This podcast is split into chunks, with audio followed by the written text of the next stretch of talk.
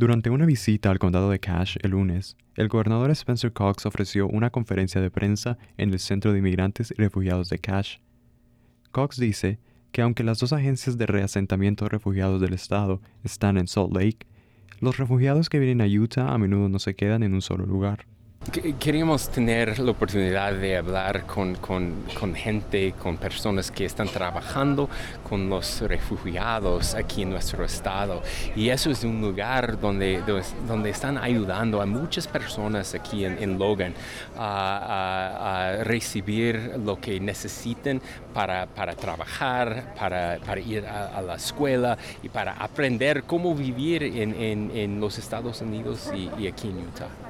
Ahora que la evacuación de Afganistán por parte de Estados Unidos ha llegado a su fin, se espera que muchos de los refugiados afganos que abandonaron el país se establezcan en estados de Estados Unidos, incluyendo Utah, Estamos hablando uh, con el presidente eh, y, y, los demás sobre uh, la cantidad, cuántas personas de, de uh, Afganistán, los, los afganos que, que, que, van a estar aquí en nuestro estado.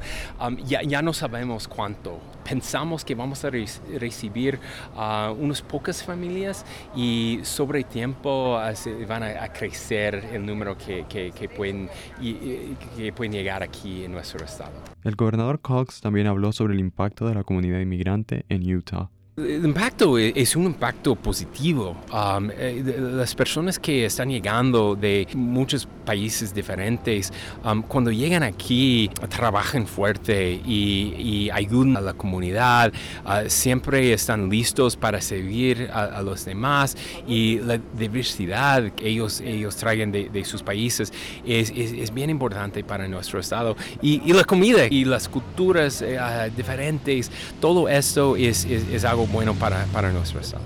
Para Utah Public Radio, soy Manuel Girón.